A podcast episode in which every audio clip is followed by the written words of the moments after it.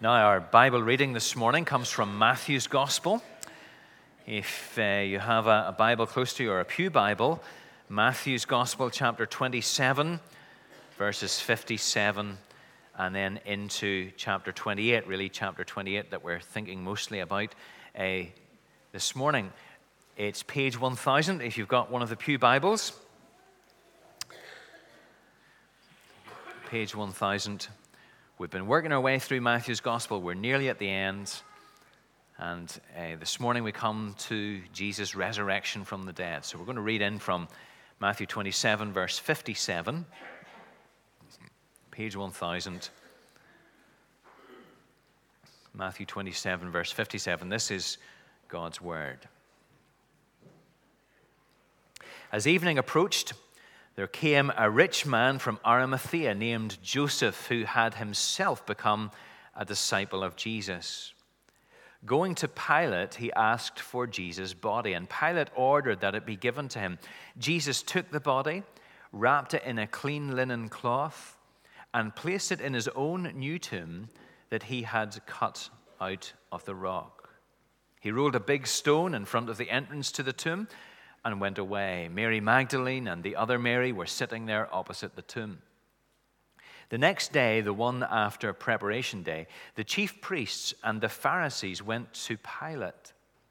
Sir, they said, we remember that while he was alive, that deceiver said, After three days I will rise again. So, give the order for the tomb to be made secure until the third day.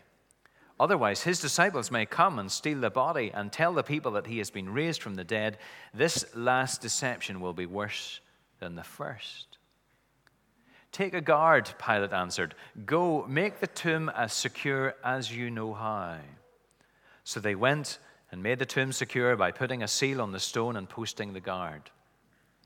After the Sabbath, at dawn on the first day of the week, Mary Magdalene and the other Mary went to look at the tomb there was a violent earthquake, for an angel of the Lord came down from heaven and, going to the tomb, rolled back the stone and sat on it. His appearance was like lightning, and his clothes were white as snow. The guards were so afraid of him that they took, they shook and became like dead men. The angel said to the woman, Do not be afraid, for I know that you are looking for Jesus who was crucified. He is not here, he has risen, just as he said. Come and see the place where he lay. Then go quickly, tell his disciples, He has risen from the dead and is going ahead of you into Galilee. There you will see him. Now I have told you. So the woman hurried away from the tomb, afraid yet filled with joy, and ran to tell his disciples. Suddenly Jesus met them. Greetings, he said. They came to him, clasped his feet, and worshipped him. Then Jesus said to them, Do not be afraid. Go and tell my brothers to go to Galilee. There they will see me. While the women were on their way, some of the guards went into the city and reported to the chief priests everything that had happened. When the chief priests had met with the elders and devised a plan, they gave the soldiers a large sum of money, telling them, You're to say, His disciples came during the night and stole him away while we were asleep. If this report gets to the governor, we will satisfy him and keep you out of trouble. So the soldiers took the money and did as they were instructed. And this story has been widely circulated among the Jews. Well, I think uh, all of us will know what it is to uh, find something that is a long drawn out ending. I'm sure you've been watching a movie and you basically think this is over, but there seems to be another 20 minutes to go. If you're a Lord of the Rings fan, I do not know what they did with that last movie. About half of it seems to be ending, and it just seems to be an almost interminable. Uh, now, that's a charge that you couldn't lay against Matthew because we had uh, suggested a couple of weeks ago that as we get up to chapter 27, Matthew's story really begins to slow down as he comes to the cross. He looks at it in great detail in the final hours of Jesus' life, he, he sketches everything out really, really carefully. But, but then, as we get past that into chapter 28, we find that everything speeds up. And very quickly, we have the resurrection and the final appearance of Jesus to the disciples. And that's it. his record is complete. And we find ourselves coming in this morning to that compact chapter. We, have we've, we've had a broad title for this journey as we've worked our way through Matthew over these uh, months, really. And it's, we've called it Walking with Jesus because the, the reason that we've called it that is that this gospel is very much focusing on what it means to be a disciple. What does it mean to be a disciple today? What does it mean to follow Jesus? And Matthew lays that out for us. And today, we want to ask the question why? Why follow Jesus? Why should we? What, what makes it reasonable to follow Jesus? He calls us to a particular life, a life that is challenging, and therefore we've got to acknowledge that while this life is hard, there must surely be some reasons why we should do it.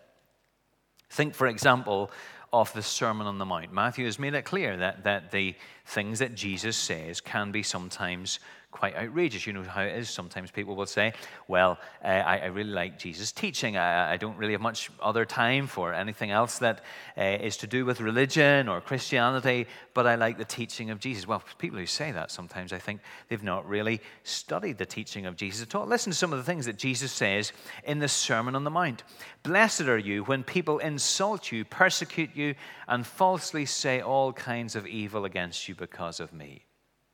Or later, Anyone who says, You fool, will be in danger of the fire of hell. Again, if your right eye causes you to sin, gouge it out and throw it away. It's better for you to lose one part of your body than for your whole body to be thrown into hell. And he said, I love your enemies. Pray for those who persecute you, that you may be sons of your Father in heaven.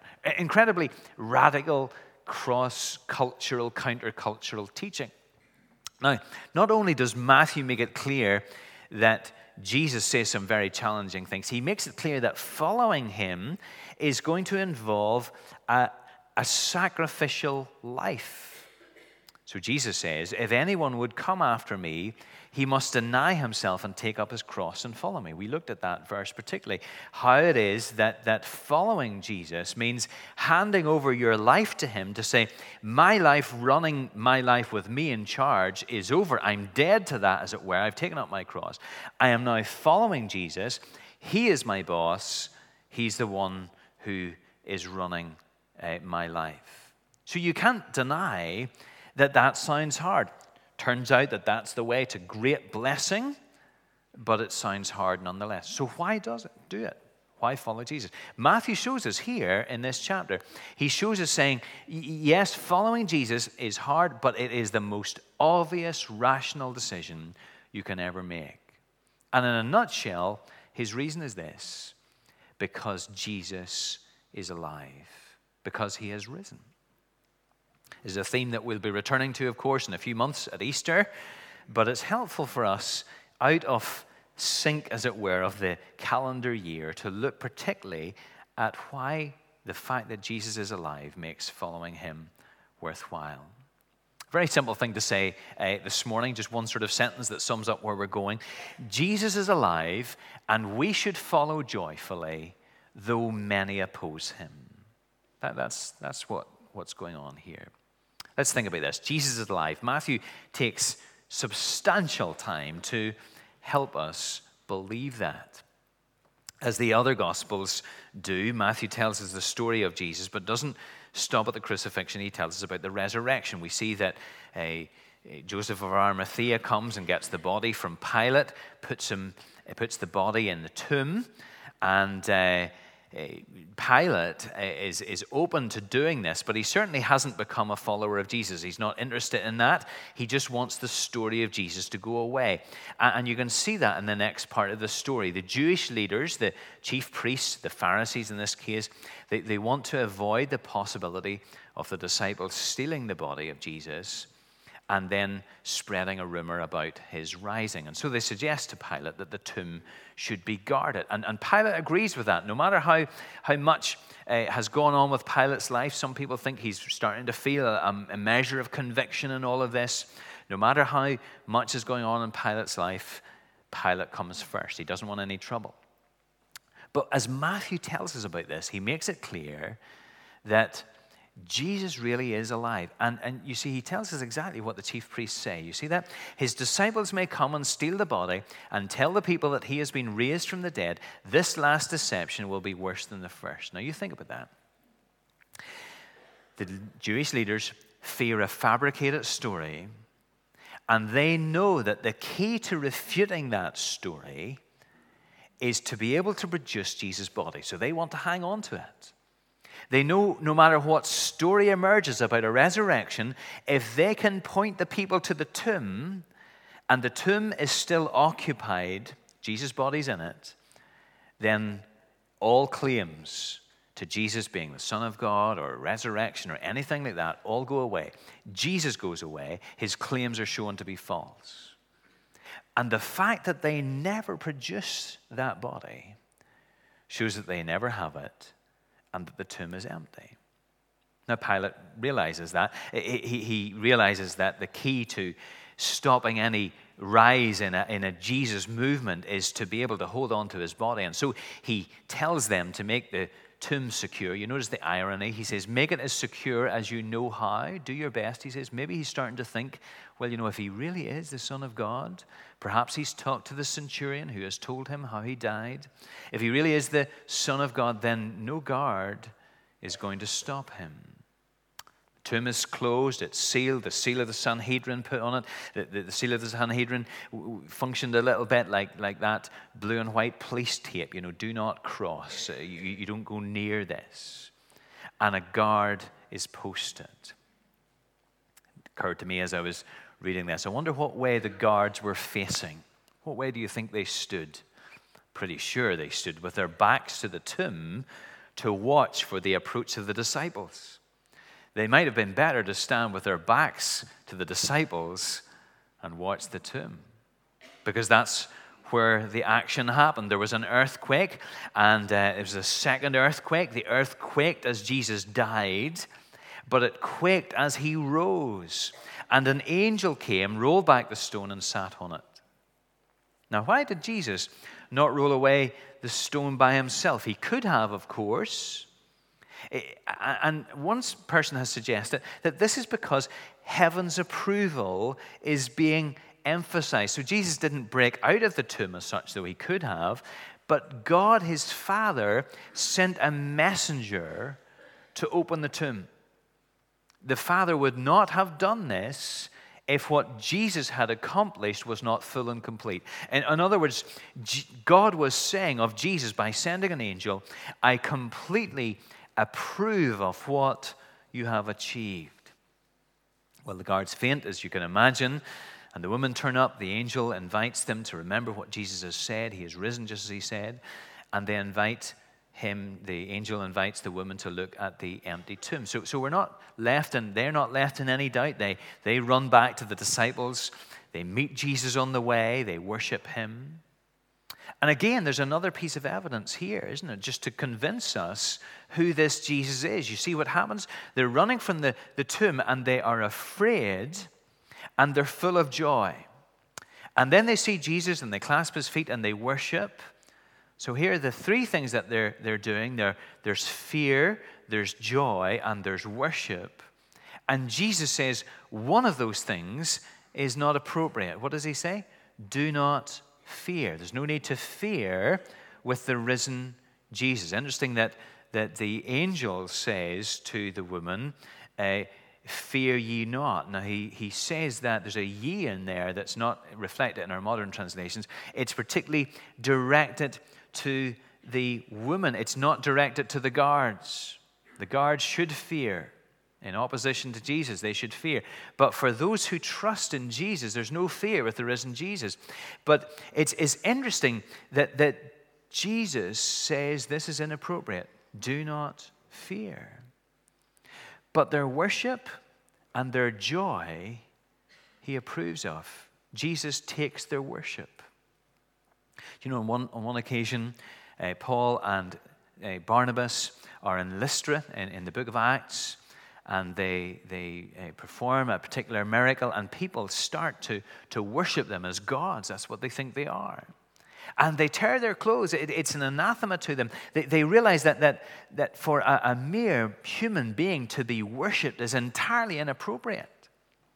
We're looking at Revelation in the evenings. At the end of Revelation, John falls down before one of the angels and begins to worship. And the angel tells him, Don't worship me. I'm a, I'm a fellow creature. God is to be worshiped alone. And here is Jesus when presented with fear and joy and worship, says, Don't fear, be joyful. He accepts their worship. Who is this Jesus? He's the Son of God who has come forth from the tomb. God is the only one to be worshiped. Jesus takes it. Well, the guards tell their story to the chief priests.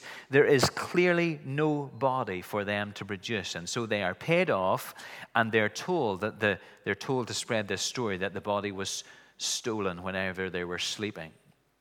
It's clearly a common rumor that Matthew wants to refute. Justin Martyr, one of the early church leaders around AD 170, 100, uh, 160, 140 years after Jesus' resurrection, uh, says in, in one of his writings that the Jews dispersed the story by means of special messengers to every country. Isn't that amazing? So it's a widely held belief. Incredible effort that they go to in order to spread that story. Of course, it doesn't stack up, does it? The disciples would be giving their lives for something that they knew not to be true. So, even though Matthew's account is brief, it's full of detail to show us that Jesus is really alive and that he really is the Son of God who has conquered the tomb. Now, what does that mean? Well, well that being true, you see, everything changes. Th- that being true, he is worth following. People will say that today the question that people ask to evaluate something is how does it make me feel? This is an incredible gener- generalization, I'm sure, but, but people today tend to say, How does that make me feel? Does it make me feel good? Does it make me feel approved of? People will ask of a different generation, would have asked, does this work? Uh, does it produce results? Practical results? But there's a different question, isn't there?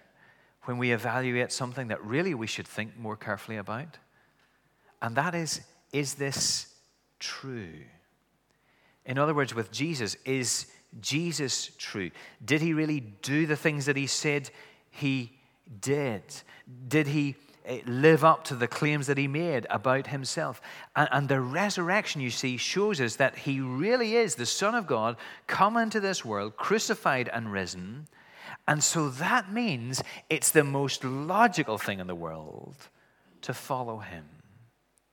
Why else would we, where else would we go but to this Son of God, crucified and risen?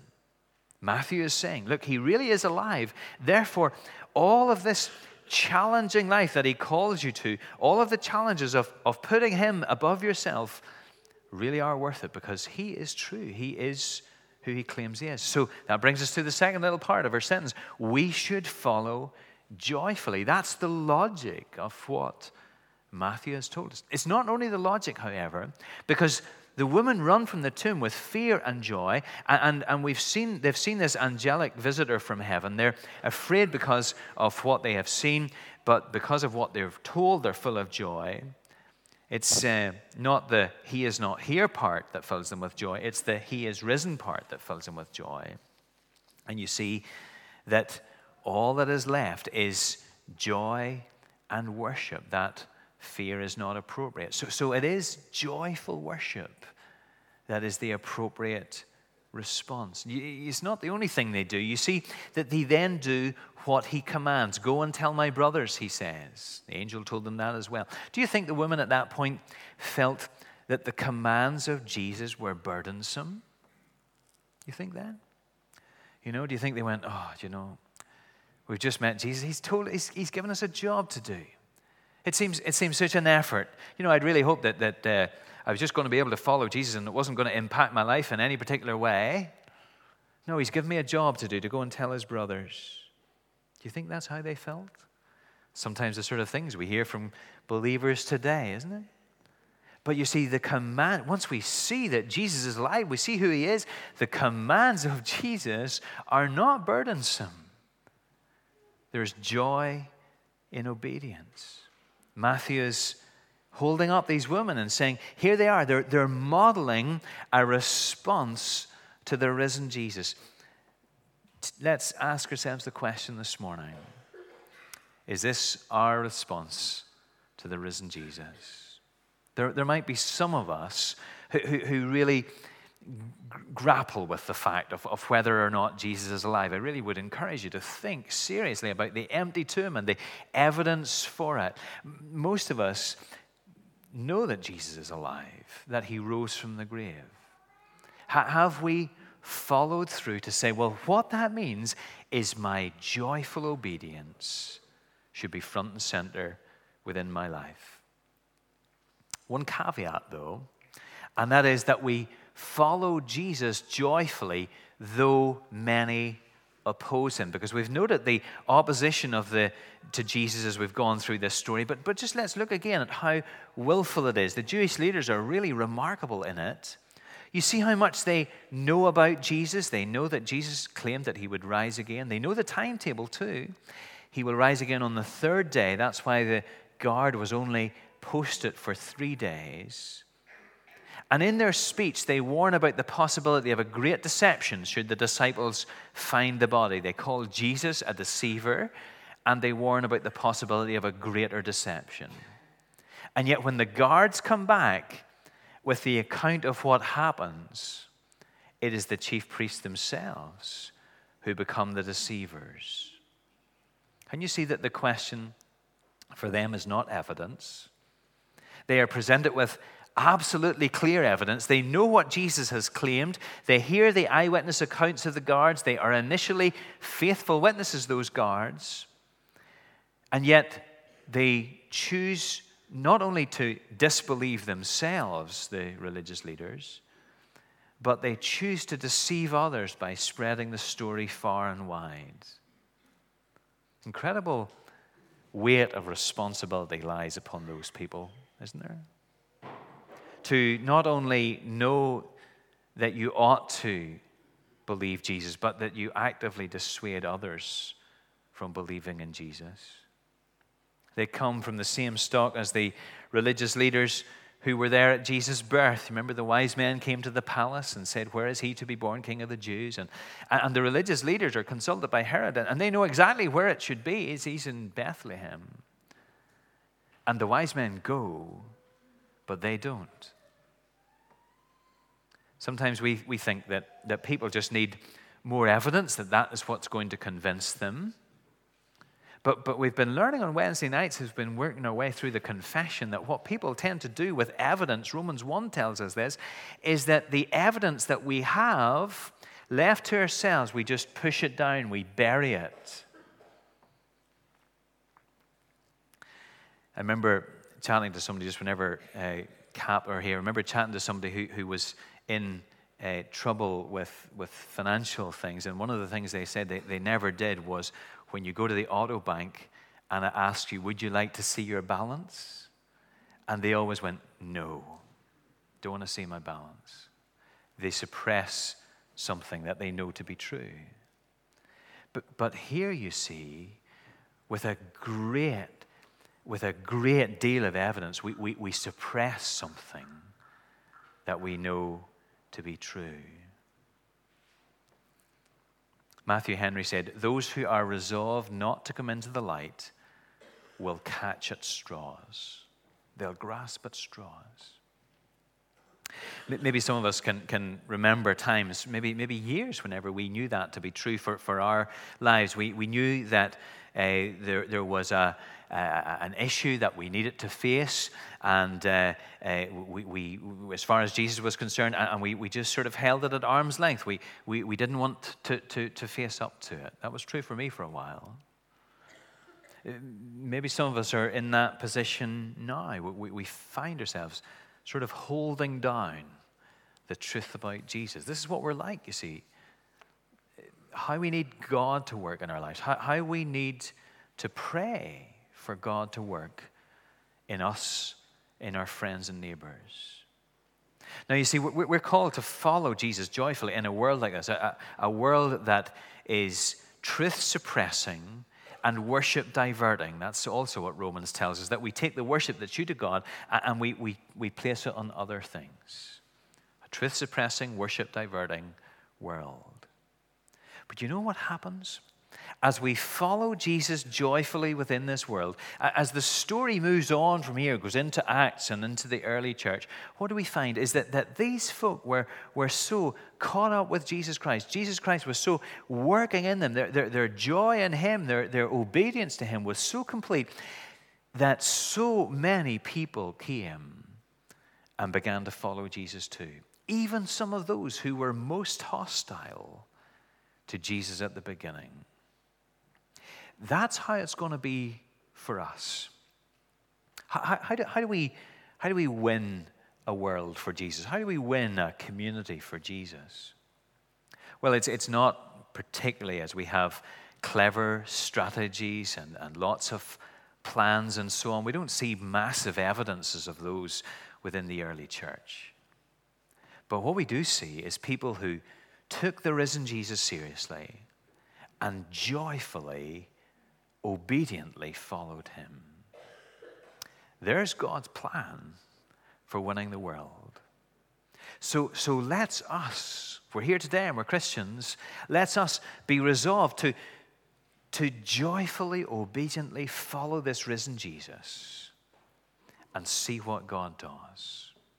Go into your workplace this week, joyfully, obediently follow Jesus, see what God does joyfully, obediently follow Jesus in your home, in your social circles. See what God does. Get involved in the work of CAP and be pressed into the community as you joyfully, obediently follow Jesus. See what God does.